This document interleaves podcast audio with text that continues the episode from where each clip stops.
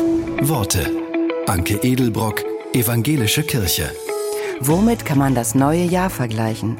Mit schönen, unabgelaufenen Füßen, meint der Theologe Fulbert Stefensky und erzählt, vor einiger Zeit besuchte ich mit meiner Enkeltochter eine Freundin, die ein Kind bekommen hat.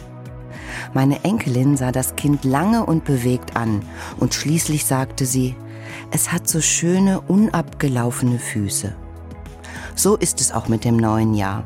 Es hat so schöne, unabgelaufene Füße. Immer wenn etwas anfängt, ein neues Leben, die Ehe von zwei Menschen, ein neues Jahr, überkommt Menschen eine Art gerührter Hoffnung. Jeder Anfang hat die Zartheit und den Glanz des Unverdorbenen. Jeder Anfang ist eine Erinnerung und ein Versprechen. Eine Erinnerung an all die Anfänge, die in Hoffnung begonnen wurden. Und ein Versprechen. Einmal wird es einen Anfang geben, der nicht in Kürze überholt ist.